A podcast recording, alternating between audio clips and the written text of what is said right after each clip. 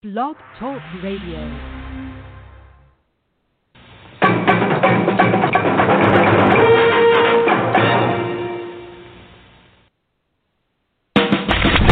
Live from Chicago and Las Vegas, you're tuned in to the show that's always on top of what's trending. It's Page One with LeVar and Mary on Blog Talk Radio.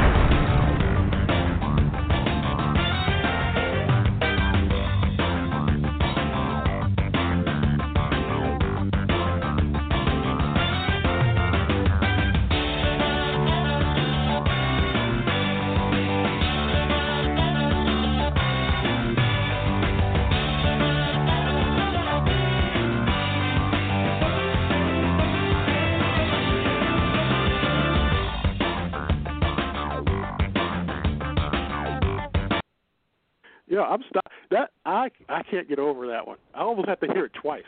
Was that a professional intro? We've done this show for 112 episodes. Was that a professional intro I finally heard? Uh, you're way too excited about it. It's great. I, I am, because you know why? Because it's about time. And, and I think even in this era, which everybody else is trying to do stuff to stand apart, we're going to start doing more to stand apart from everybody. But welcome to page one. It's Friday. I am LeVar. And, of course, my wonderful friend, co host, who is out in the West, Mary, is here as well. How are you? I'm doing well, thank you. The How weekend. are you doing tonight, other than everything? I'm I'm good. You know, here's the thing. I I'm going to get to probably why I feel like I'm on a roller coaster with uh, society uh, in, a, in a second. But before we kind of get into everything, uh, as I've told you many times, sometimes our conversation is the stuff that you don't hear is probably sometimes the stuff that you need to hear. And I actually had to stop Mary a few seconds before this broadcast because she was a little bummed tonight. Uh, we'll help her out because A lot of she bums. could not get chance to watch her Cubs versus the Cardinals, which was canceled due to a few pi- uh, Pirates, a few Cardinals players coming down with COVID nineteen. Um, and you know, you don't hear of this issue so far with the NHL and the NBA because they are in a bubble. And with baseball, baseball is one of those things where they can make it up in double headers. And what I was about to say before I kind of stopped myself because I wanted to kind of start this discussion here is that when the NFL starts, there is no such thing as a double header or we'll make it up probably within this week or that week because you got to have to still have your bye week and the schedule itself is already kind of like out there.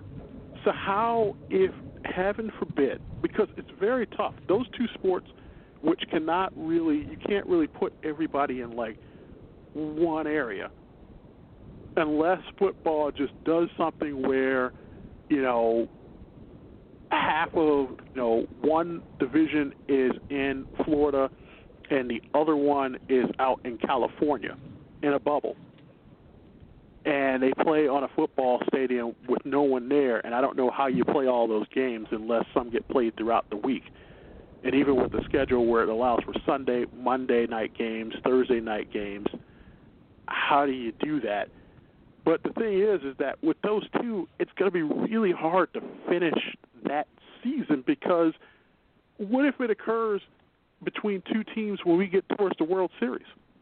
Or what if it occurs with an entire NFL squad as we get into the playoffs? Do you play that game, or do they just have to wait another two weeks before somebody can play it? How do you pull this off? That's my question. Mm-hmm.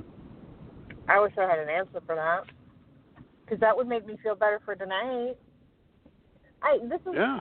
the reason that it, it's it's the Cubs Cardinals series. It's a big series. It's almost as big in Chicago, almost as big as the Subway series. Mm-hmm.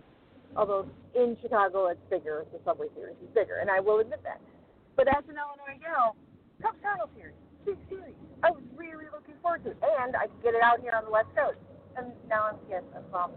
But I don't know. I don't know how you fix that because even if you did put the NFL and split them between two different locations, or even three, let's say we want to put them into three different locations.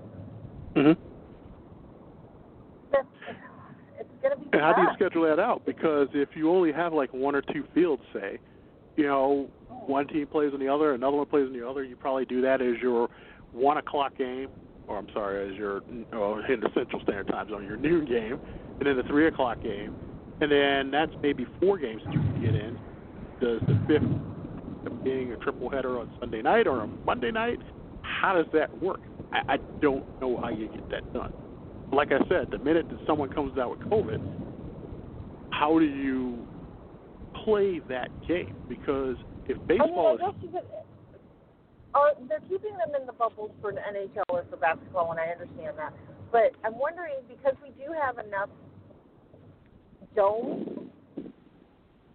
and full arenas that are probably not going to be being used um, for college football games and such.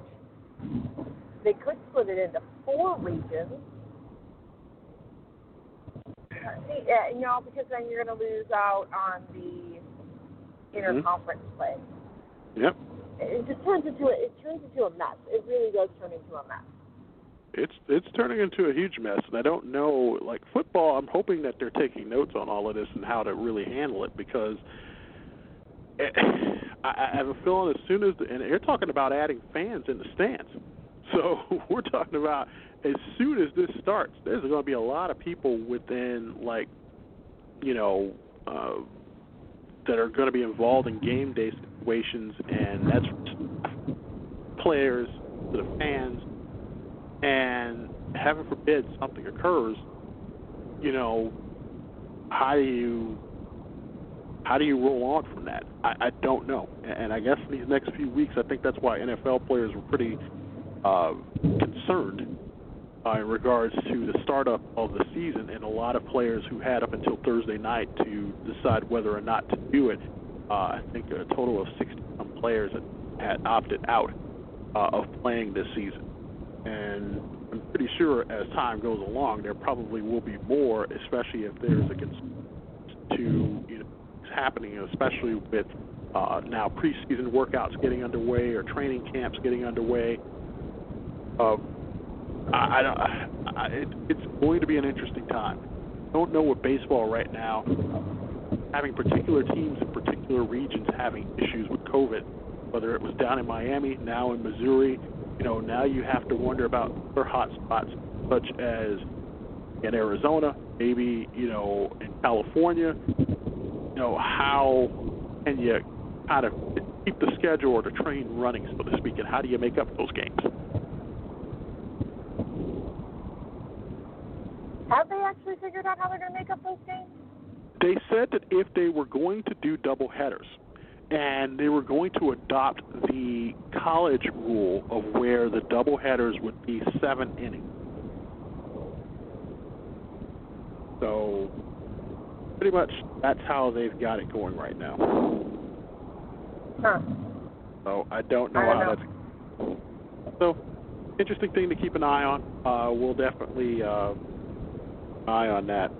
Um, you know, the funny thing is, is right before this show, saw uh, someone post. someone posted something, and they said not to alarm anybody, but Mad Max took place in 2021. Um,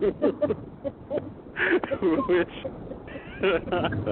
you know, kind of feel this that you're kind of living in one of those situations where people are kind of like all over the place. And and I was saying kind of before we started this, um, I'm sorry, but this week has been like a really really weird week. Um, I think it's gotten to a point now where I've kind of, even when I peek in and I start to watch the news, that I can be aware of what's going on. Every once in a while, there's something that either uh, surprises me or disappoints me. And I think the thing that disappointed me, I kid you not, and, I, and we have like a whole evening's worth of stories.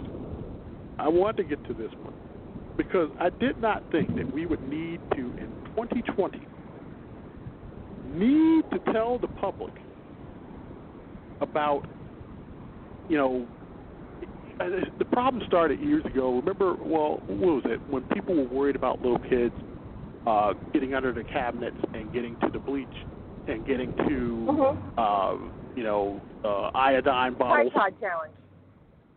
yeah, and then the Tide Pod challenge. So I kid you not.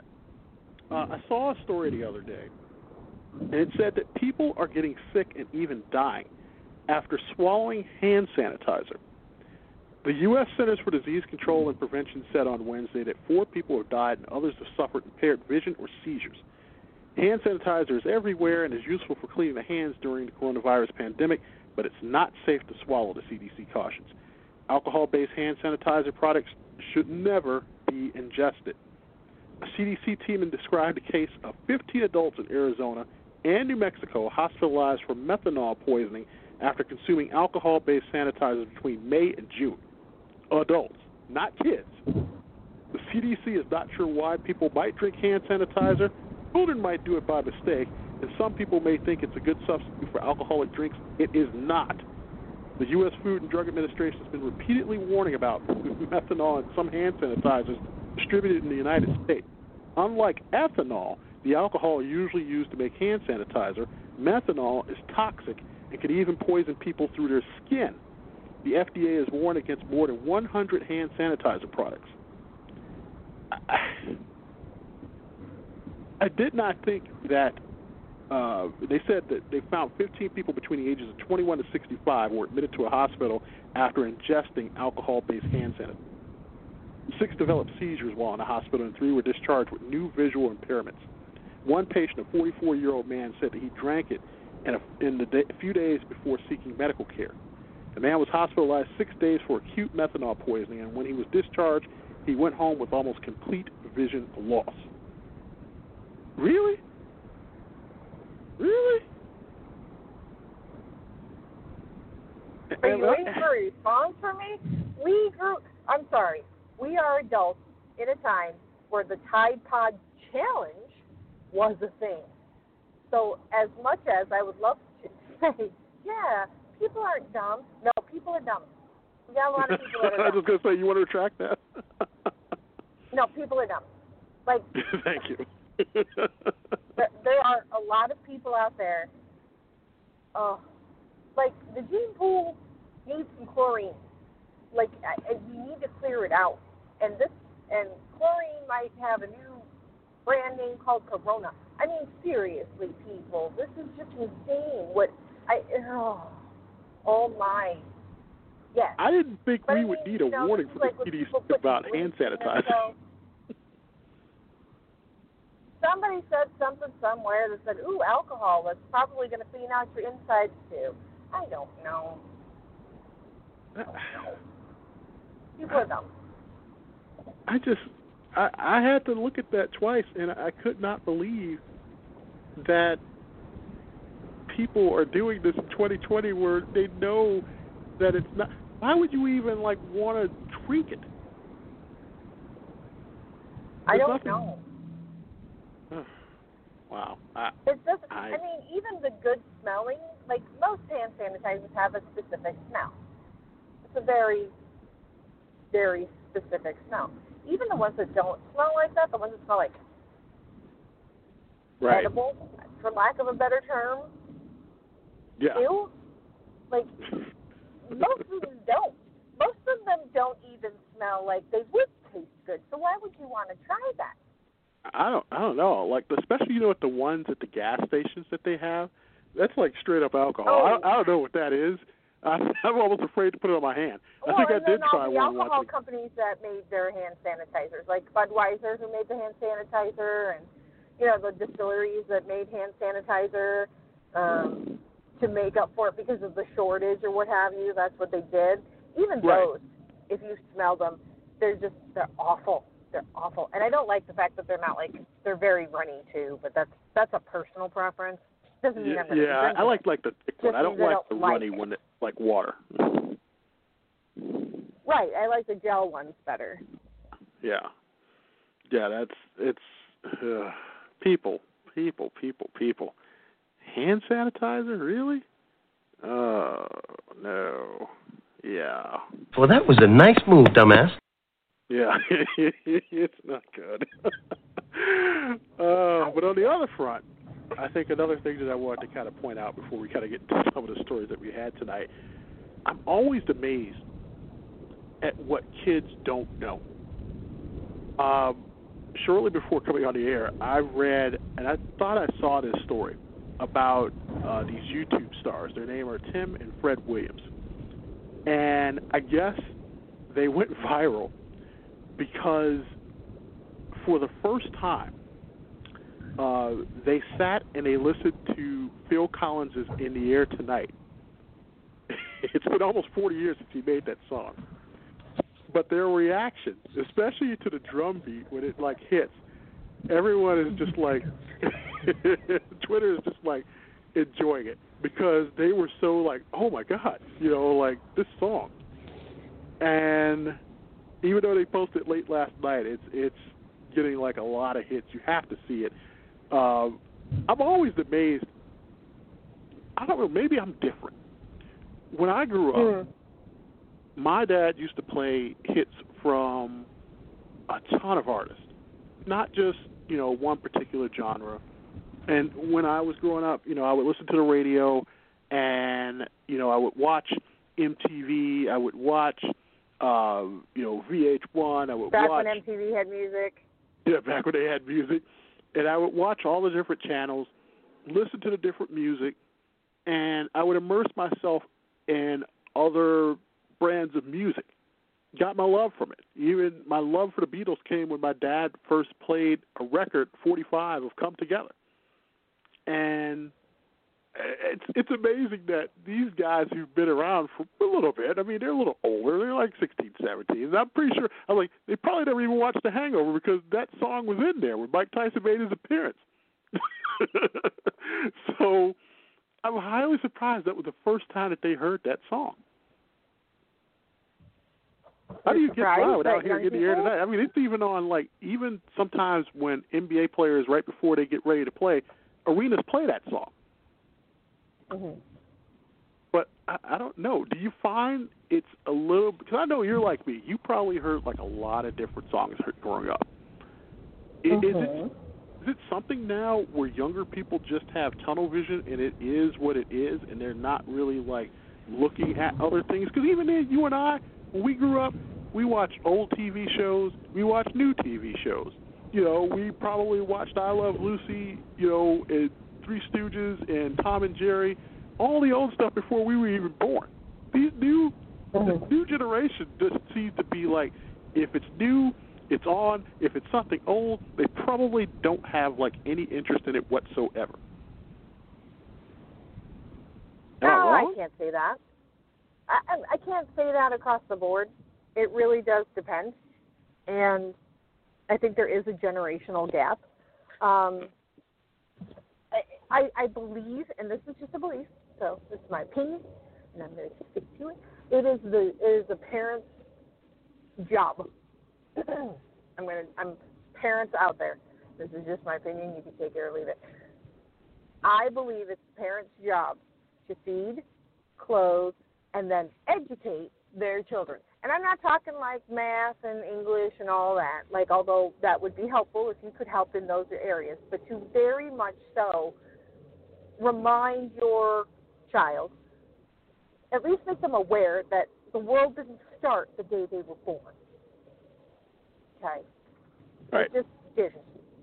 So things like what I've done is I play the oldie station.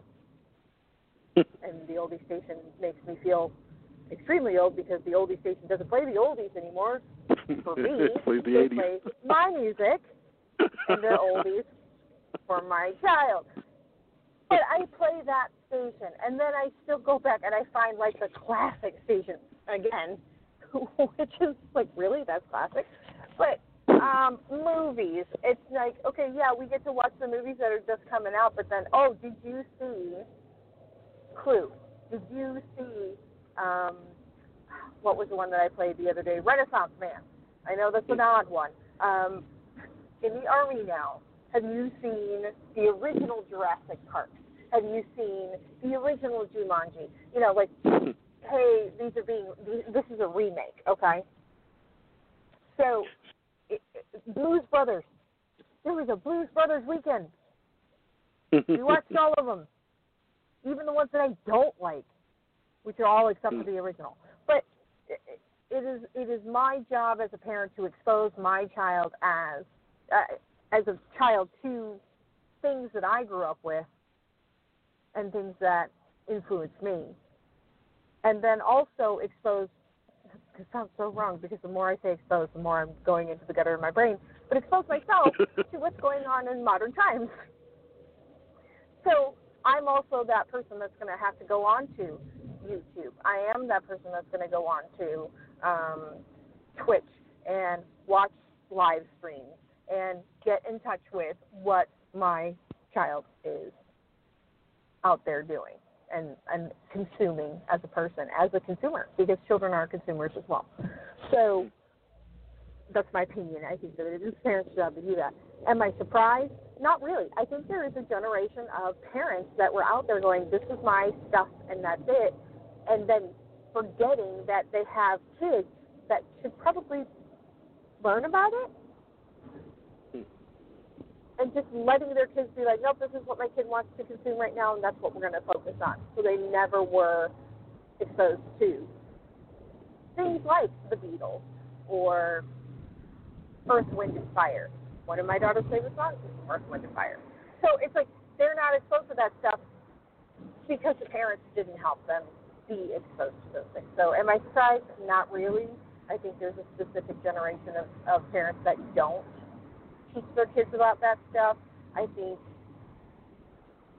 parents that are around my age remember to do that only because we're still stuck like this is where we want to be. Mm-hmm. You know, that was a that was a golden age of stuff. Like when we grew up, when you and I grew up, we had, you know, Cosby Show, MacGyver, and then we grew up into other things like Friends and Seinfeld. You know, like we had we had a wide a wide range of things. We we came at like the best time, I think. So why wouldn't we want to share that with more people, including younger sisters? Well, you so know what? I kind of talked around that. No, well, you know what? Younger people are really going to be uh, immersed in 80s stuff because over the last 48 hours, I've heard there's going to be a reboot of Who's the Boss with Alyssa Milano and uh, Tony Danza, and then um, there is word that's coming out that uh, there is going to be a Knight Rider film. Um, Oh, so uh, James Wan, uh, who uh, directed the Conjuring universe and Aquaman, he's partnered with Spyglass Media to develop a film rebooted an 80s series. So uh, it's going to be set, I think, in present day. They said. So there's going to be a lot of kids that are going to be learning about uh, some 80s shows coming up soon. So yeah, good. Well, I mean, Yeah. they did the they did the movie adaptation of Baywatch, and that did rather well. So if they do a good job of it, I, I, I guess so. So yeah, I mean, I mean, it, it, caught, it caught the Baywatch vibe. yeah. So yeah, it, it kids uh, they'll they'll start to learn about the 80s. So uh, or probably the 90s for those that were around then. Which makes this even more disturbing that some kids were around during the 90s. But yeah, uh, That won't be it. Um, so I used to be with it, but then they changed what it was. Now what I'm with isn't it, and what's it seems weird and scary to me. It'll happen to you. yeah, it will eventually. Absolutely, yes, it will. Eventually it will. But um, later in the program, uh, we're going to have some pretty big news about a special show that we're going to be doing. I know it's one that I've to do for a long time. Um, so I'm really Uh, excited. Yeah. Uh, so we will have some news about that. I almost forgot that. Uh, I'm, I'm going to announce that tonight. I I know I know I've got a lot going here. You know it's it's it's uh, a lot going through my brain right now because we're working on a lot of other things. Uh, we'll have the special page one that we're going to discuss here toward the end of tonight's show, and then uh, we will also have a new 411 lounge coming up. We're hammering out a date. Uh, originally, the 411 lounge was going to be this month, but uh, we're now in August.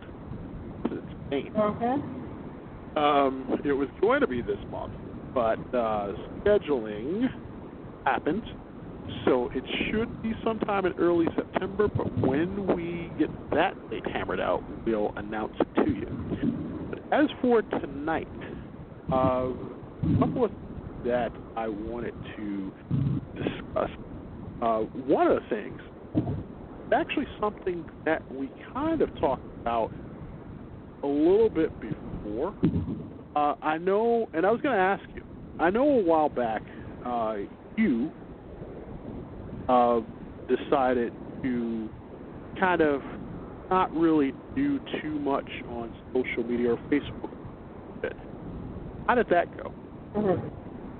Uh, it was a very nice break, and I think I need to take another one. I actually ended up, I don't know what to call it on Facebook anymore, um, spending my account for a short period of time, and it was, Mhm. I want to say, two weeks, I think is what I ended up doing, and that, it, it really, it, it helped.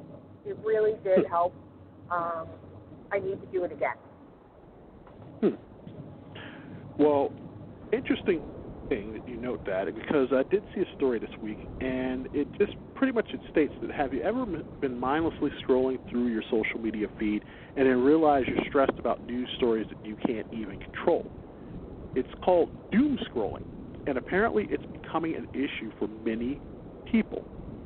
In particular, in the era of COVID 19, following news stories that are directly relevant or actionable to you and your choices in your community is just going to make you feel depressed and anxious and overwhelmed. Just a terrible idea, according to Dr. Melissa Hunt, who's a clinical psychologist and associate director of clinical training at the University of Pennsylvania. Uh, she's been studying social media and the effects on the mood for some time, and she has a program of research examining the impact of social media in general on the mood and psychological well being of young adults. Depending on people's habits, Hunt says, a person's mood can vary when using social media, depending on which of two ways people you can use the steady flow of information adaptive, which helps people feel more connected, or maladaptive, which makes people feel really terrible. For instance, she said when people follow friends, it helps people feel less lonely, less depressed, and feel more supported in general. Uh, friends is in people you actually know from multiple in person connections, people who you like, and people who want to sustain a relationship with. Uh, using social media passively and to follow strangers is when people can feel pretty terrible. She says in situations of terrible uncertainty like this, coronavirus, it's very, very tempting and a natural human instinct to try and get information that will provide us with some sort of certainty. Both Twitter and Facebook reported more people have been using their platforms so far this year, and according to Twitter, there's been a 24% increase in daily use in the first quarter. New York Times reports a 27% increase in daily Facebook usage. Uh, however, she noted social media can provide positives for people too. She said that some people have used it to connect with friends while being isolated at home. And she believes that self monitoring or becoming aware of your social media use is always good. And she suggested the app, being an app tracker or figuring out how often you scroll. No more than an hour a day on social media is her rule number one. And one of her other pieces of advice don't do it late at night. For God's sake, don't do it in bed uh, because the blue spectrum light affects your sleep. Not a good way to unwind. And she strongly recommends not even taking your cell phone in a bedroom. So, no. Uh, buying that? Uh, yeah, yeah, yeah. Um, unfortunately, with bringing it into the bedroom, it's that my my charger is in my bedroom, and then it's my alarm clock. So, um, Ah, not that I that is what need said. it, But my Use phone your is alarm my clock. alarm, Buy twelve dollar alarm clock. right? And I do have a $12 alarm clock that I can use. However, why? When I don't look at it in bed. So it comes into my room, it gets plugged in, it is my alarm clock. It's also, you know, the way I have to, for part of my job, I do have to have my phone available. Um, however, 100% agree. Um, if you are aware that your scrolling does take up more of your time and you get bummed about whatever or depressed or what have you, um, then yeah, taking a break from that is actually a good thing. Uh, when I took my break from Facebook, uh, it was it was nice because I I stopped following people that were were bringing down my mood, but then I also realized who I missed talking to, so I could connect Mhm. to them on an actual personal level, like actually speaking to them, actually texting them, actually going and seeing them if I could, if they were in the area. So that made that a little, that brought that into a stark focus. Um, like I said, that was towards the beginning of this whole thing. Um, I do need to do it again. I think that I've kind of fallen back into some of the old habits and maybe go a little longer without being there or limiting my my scrolling and my Facebook usage so that I'm not full on there the whole time. But yeah, yeah, 100% buy that. 100%. Especially I'm a people through scroller. a filtered lens. Yeah. I was gonna say I'm, I'm more of a selective scroller. I know if it's going to be a bunch of BS that I'm probably about to walk into, I pretty much just keep scrolling. I don't know if I'm like anybody else here, but I, I guess it doesn't really bother me as much. If I see it, it may be one of those things like really, and then I'll pretty much just keep scrolling. I, I guess I really don't let it bug me because I know Mm-hmm. that that's the person and who they are, and I'm not surprised it's the first time. Um, Mm-hmm. I don't think there's anything that's going to upset me by now because I think I pretty much have a lot of people figured out in regards to Facebook friends, especially those that like to overpost or post every day or post every couple hours and have a conversation on Facebook to themselves. Mhm. Um, but yeah, I, even with news stories, you know, being here in Chicago, uh, of of course, you know, we can't turn a blind eye to things that are going on in this city. Um, there are a lot of people who, you know, every day, and like I said, it comes to watching the news. I kind of have gotten in the last few weeks, so I pick and choose where I watch uh, because I already know what's going to happen. Pretty much, you're either going to get a story about a shooting, which is unfortunate because that should not be. Even at a time of a pandemic, now we have to worry about a shooting, but that's a different story for another day. Or it's going to be something political, or it's going to be something related to what's going on now because the coronavirus, no matter what it is, unfortunately, this is kind of our life now, and it affects every different story that we have. Um, I think for those who are easily or could get easily rattled, uh, my advice is maybe you know, and it's tough because Facebook now has that thing where you can use different people. Greatest invention that they probably ever had. Uh, where probably you should, if that person upsets you a lot, it's best to either probably not befriend them, but you can actually unfollow them as to where you will not see as many of their postings. Or you could put them on snooze. There's options where you don't really have to see it now. Um, and you could just stay with what you got. Or, yeah, you could take that little break and go away from social media for a little bit or limit what you normally could do. I think that's the good thing now about social media is that you're not uh, bombarded or inundated with everybody's stuff all at once. There's now options in which you can pretty much just like get rid of it or not see it or get rid of it for a little bit of time. So that was a very odd feel. A lot of people are going to be doing this around like October, November. Oh yeah, yeah, yeah, yeah. And that's just it. You don't necessarily have to get rid of Facebook. Like I never got rid of Facebook. I just took a break. Took a break. Needed a break. And I only took a break from Facebook. So I still got news from Instagram and Twitter. And then so there was that and then, you know, when I needed to take a break from Twitter, I did. I take a break from Twitter all the time. Um, so yeah, it just really depends.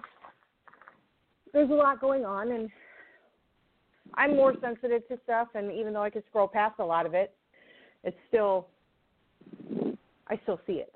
So then I need to take that break. Right. Yeah. So pretty much uh, it goes on, but uh, there are different ways, hopefully, for people to avoid it. Um, of course, uh, we're kind of a little bit past the halfway mark. You're listening to page one. I'm LeVar, and that voice that you just heard was Mary. Um, and you know what? I actually, as part of our new package this week, because I have to play it all because it's been paid for. Um, in the business, we have intro, we have an outro, we also have a sweeper for the halfway point of the show. Um, just for because it's been paid for. And I usually will probably during this show when I know we don't have much to talk about, I will probably say, "Hey, you know what? Thanks for joining us. Let's pause for this station identification." And then at that point, you'll hear this. You're listening to Page One with LeVar and Mary on Blog Talk Radio. Your source for all the current topics and news you need to know. Here's LeVar and Mary.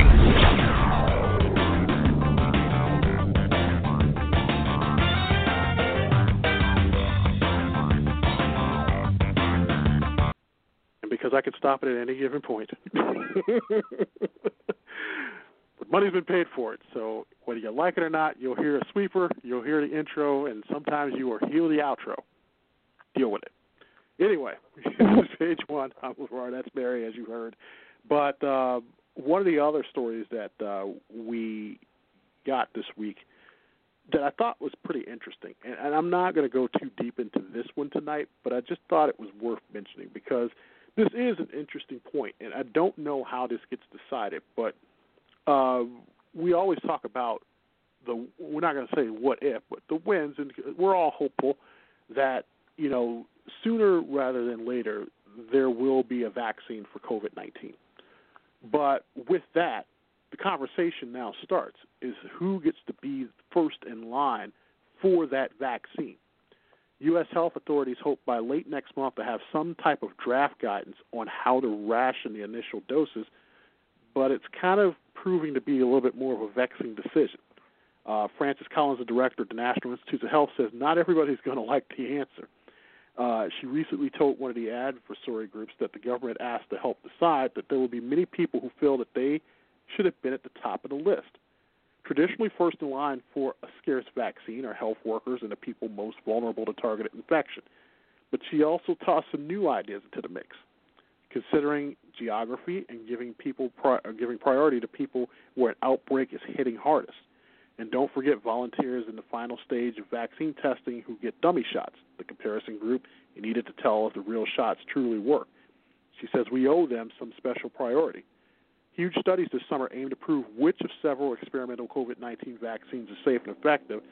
And Pfizer began tests last week that eventually will include 30,000 volunteers each. In the next few months, equally large calls for volunteers will go to te- uh, out to test shots made by AstraZeneca, Johnson & Johnson, and Novavax. Um, so it's kind of one of those things where right now it's getting a little tricky, um, and whether people who uh, the CDC is saying first vaccinate 12 million of the most critical health, national security, and other essential workers. Next will be 110 million people at high risk for the coronavirus, those over 65 who live in long term care facilities, or those of any age who are in poor health or who also are deemed essential workers. The general population would come later. Later when? We don't know. Uh, and then they wanted to kind of know who is really essential. Uh, a pediatrician stated that I wouldn't consider myself a critical healthcare worker. Um, and the risks today are far different than the pandemic's early days. So the question here, also, the other worry, I guess I want to add that, is that some black, Latino, and Native American populations disproportionately hit by the coronavirus are worried that, you know, they're going to be uh, overlooked and the urban poor who live in crowded conditions with less, less access to health care and who can't work from home uh, will probably be overlooked as well. I, I don't want to be anyone that has to make this decision. Um, I guess looking at that, who should make that decision? And if I guess you were having a hearsay or a, a vote in this, who actually goes first? Mm, don't make me answer that. I have no idea. Because Um, now you're hearing some people who say they don't want the first round of vaccine. right. It's very, very difficult decision. I mean. I would think if I was going to make that decision, uh, I would go with some of those protocols. I would be more worried about. I would want the healthcare workers to, if, it was a surefire answer to what was going on. I would want the healthcare workers and people who are on the front lines who would come, you know, across that, along with those who are critically the, the ones who are high risk. I would want those people to probably get it first, um, because you need healthcare work. you need Mhm. essential workers who are out there, um, and those who are really, really, really, really uh, high risk, vulnerable. You want to take care of them first, so that the doctors and the nurses or anyone can take care of those who it wouldn't affect as much and could possibly get over it quicker because Mhm. they're not going to be long range, you know, around those people and it shouldn't be that long or those people can probably convalesce at home, clearing up probably the healthcare system. That's the only way I could see that I working. agree. The the the point that I uh, the thing that I come up against, the law that I come up against is how do you ter- determine essential workers? Yeah. And I, I I know that that's opening a can of worms because this happened in March. hmm I'm deemed essential. But are you? You know, I mean, Yeah. I know that's uh, it's going to have to come down to it's. Gonna, this is why I said don't ask me. I am too much of a bleeding heart. I cannot. I, I care too much about people. I really, Yeah. really, genuinely do, and you know that's about me. Oh. Um, it, it, the decision needs to be made by somebody that can look at this and say, okay, listen, like military triage. This is what's going to happen. We're gonna. It's going to be nurses. It's going to be um, doctors. And it's going to be surgeons that are in ERs that are dealing with this. Number one. No, It's not going to be your nurses that work out of a surgical suite where people get their liposuction. Sorry, lady, not No. essential. I know you're a nurse, but not essential No. it's not going to it's going to be your postal workers it's going to be your military it's going to be your fire your EMT your your police department but it's not going to be somebody that works at a government office that takes calls about your water bill. Yeah they're essential because they need to be there to answer phone calls about a water bill but they're not essential okay? Like Right. and that's where i'm saying like i'm i can't make those cuts like that like those broad reaching cuts like that. Your your grocery store workers i love you guys. They are very essential for me to be able to have food but are they essential to get the vaccine the first time out? I don't think so. You know like where does that line get drawn and i'm glad i don't have to make that decision because i can't. But the, those are going to be the hard calls. Mhm. especially when you start to say essential versus not essential because essential five months ago i was fighting with people that were selling wigs to cancer patients. Noble place not essential Right. do you see where i'm going with that it's like Yeah. I, I agree with what you're doing and i understand what you're doing and you know what you're bringing joy to people's lives that need it right now but you're not essential whereas you know three months ago a casino's essential but uh, the grocery stores can't sell alcohol. It, it, it was just it's silly things like that that are being those are the decisions that are being made at certain levels, and I don't like it. Mhm. So that needs those decisions need to come from, and it, unfortunately, the people that are in charge to make those decisions are the people that are making the decisions about essential and non-essential right now. So, Yeah. Wow. Well, yeah. that's that's what we uh that's why the great debate starts and uh, hopefully they will have some type of uh, recommendations that is fair and that other people who you know were understand that this is what we have to do and hopefully it's done fairly and I don't know who to tr- really trust with that whole thing but um you know, hopefully it's done fairly. Hopefully it's done a way in which those who need it first get it, and then the other vaccines for everyone else comes along a lot more sooner than later, and it's available. So uh, we'll definitely be keeping an eye on that.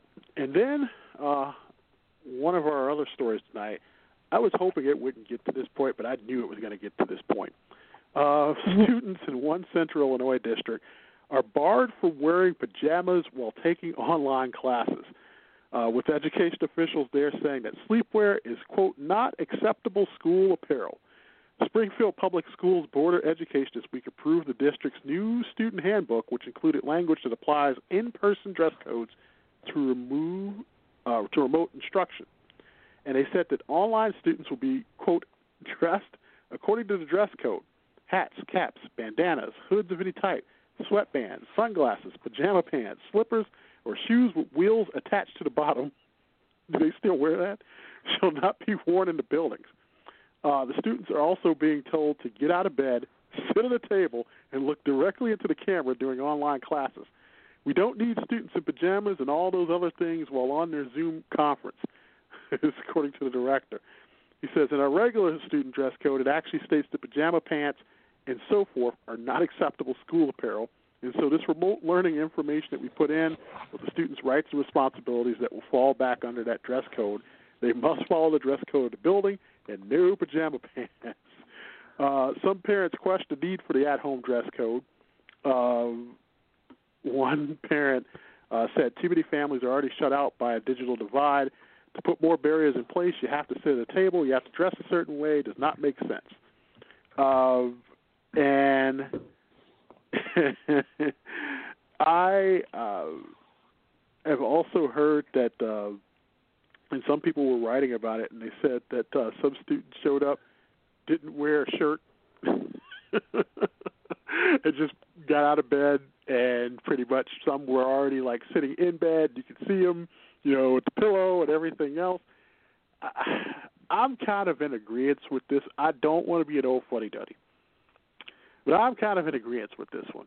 I would much rather see you put on a T-shirt than to be wearing pajamas or sitting in bed, or because you're not going to do that in school. And the other thing too is that if you're wearing something that's not appropriate online, the scary part to this is that you have no idea who is watching those Zoom meetings. So I, you are the parent of a soon-to-be senior who will probably be probably be doing some online learning. Have schools out there, as far as you know, have they set these? They're full like, virtual. But have they set those rules as to what you should be wearing when you go online? Uh, they've set the rules with the um, school dress codes that still apply. Yes, yes, they have. And I, I actually had a conversation about that today um, Yeah. with a couple of students, um, including um, my child and their friends, um, about this. And their take on it was, how do they know I'm in pajamas? If I wear a t-shirt and shorts to bed, that's not pajamas. That's what I wear. Those are also clothes. Um, I don't understand. And then on top of that, my student goes to a school that has a uniform. So theirs is you should be wearing a uniform shirt while you're at doing the online learning. No spaghetti straps for free dress, that kind of thing. Um, I agree. I think, and the, what we came up with for the the whole thing was, it it sets the example. Um, we're all hoping, and I am hoping beyond hope is soon, um, much sooner. Like I don't know how much more of this I can take, um, but that it goes from being fully virtual, and in some areas they have the hybrid model, to the hybrid model, to full attendance. Like we're hoping that like the world kind of gets back to normal, where we can all kind of show show up at where we're going. Mhm. And if we start out the year in such a way, I do this with my student as it is now with the fir- the couple of weeks before school starts. Yeah, all summer you've had no you know no no um, bedtime. I don't care what time you get up in the daytime, as long as you get all your chores done. I'm cool, you know whatever. Now it's hey, you've got a curfew. Bedtime's this time. Here's your curfew. You got to be in the house at this time. You should be up at this time. If you're not up and dressed and showered and got your teeth brushed at this time, then you're not ready to go. It- uh, We start doing that. We start getting used to that schedule again because you have to get into that routine. And by Right. putting a student into proper attire, at least from the waist up for those Zoom calls, and it, and I really like it to be the full dress, but you know I can't do anything about it. Um, absolutely, I agree with that. Now, sitting in your bed, again, that goes back to treating it like it is school. But some students don't have a desk. Some students don't have a table that they can sit at and do these things. Some students don't have a room that they're dedicated to being able to sit down and quote unquote learn or use a computer or or whatever the case may be. Um, and I get that. A lot of families don't have all of those things, but every family has a counter somewhere. Everybody has every family has something where they sit somewhere that is that is a desktop or whatever where they have dinner. Like set aside an area. Even Mhm. if it is in a bedroom, just don't make it your bed. Make Right. get make them get up. Make them go to a different place. Make them it is a specific thing. You are quote unquote, whether it's virtual or not, going to school. Mhm. And in those cases, check in, do your thing. And, and you students need that regimen. Student need, students need the that schedule. Students need that routine. And that includes getting dressed. That includes having a specific area. I really do agree with that. Hats, all right, headbands, bandanas. I don't care how you do your hair. You know what? If you don't want to brush your teeth before you get onto a Zoom call, I'm not smelling your nasty breath. Still should, so that you're still used to it, so that you still are presenting yourself. I know people that when they go to work online from home or when they're working from home, they still get up, they still shower, they still do their hair. They may not do their makeup for women, or they may not do all of those things, but they still do their routine. They still make their cup of coffee, and then they go to their quote unquote office, even though that's a corner of their table, and they go to work, or a corner on their couch, and they go to work. But they still do their routine because that means I'm at work, I'm Right. at school, I'm doing something that is not sitting at home. Right. It's Yeah. not just sitting at home and slacking off. And that I think makes a difference. I couldn't agree more. It's uh, you know, I it's the routine part of it, and I think that uh, I think it would actually be better for. I know they're going to hate it, but I think it would be better for the student to get into a routine of actually getting dressed for school again, because it's going to happen eventually. You will be going back Mhm. to school in some sort of way. Um, might as well start now, whether it's online or not. And you know, like I said, you don't have to wear. You can still wear the pajama pants because somebody's looking from the waist down, but at least look Right. presentable when you're going online. So, yeah. Uh, a few minutes left to broadcast, and I did promise uh, announcement today. Um, Woohoo! should we do this with a timpani before I do it? I, I have a timpani I on hand. a drumming noise. No, I can do it. Here we go. That's up to you.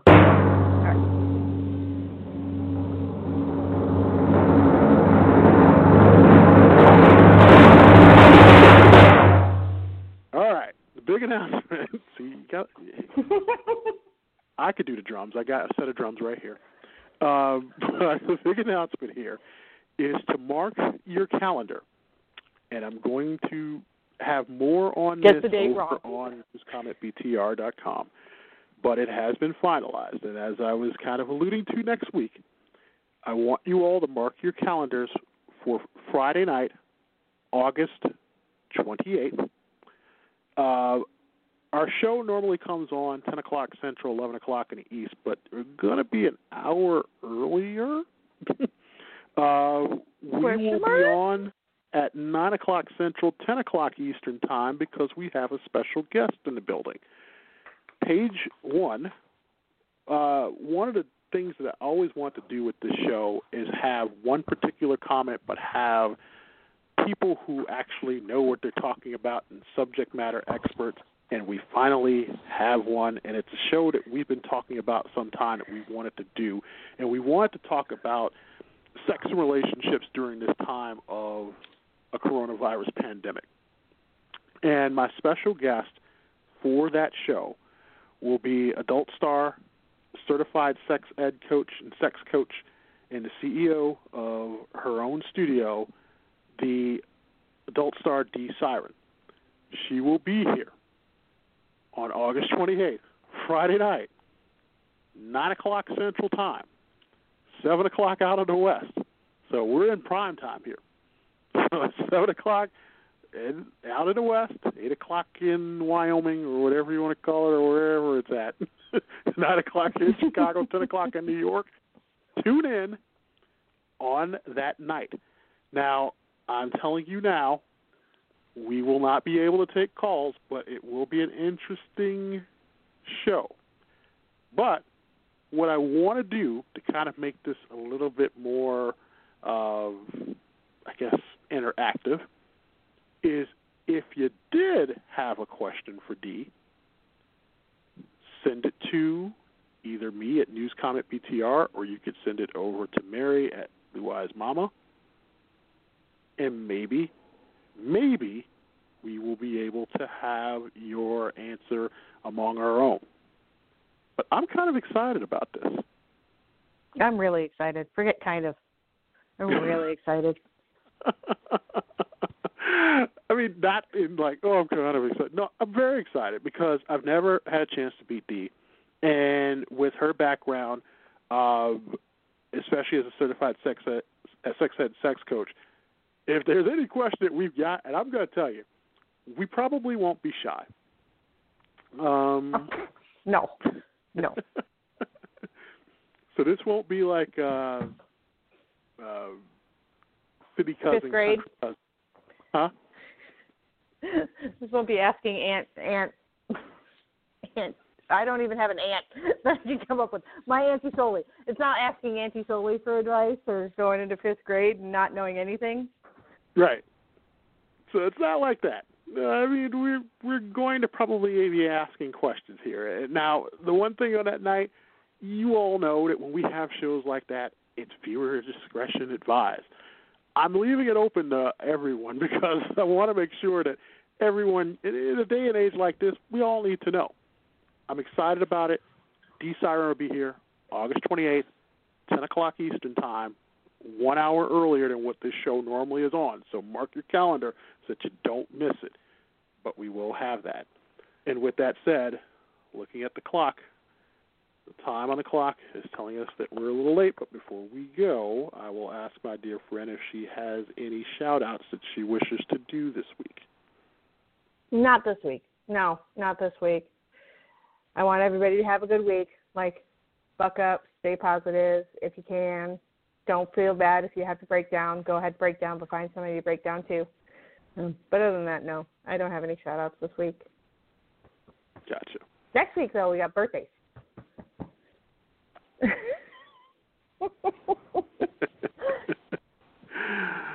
we'll find out who and when. but for Mary, I am LeVar. Uh, just wishing you all a great week ahead. Join us next Friday night, uh, regular time, for page one on Blog Talk Radio. Until then, thanks so much for listening, and good night. Bye. Thanks for listening to Page One. Don't forget to get the latest show info on Twitter at News Comment BTR and add us as a podcast on Apple.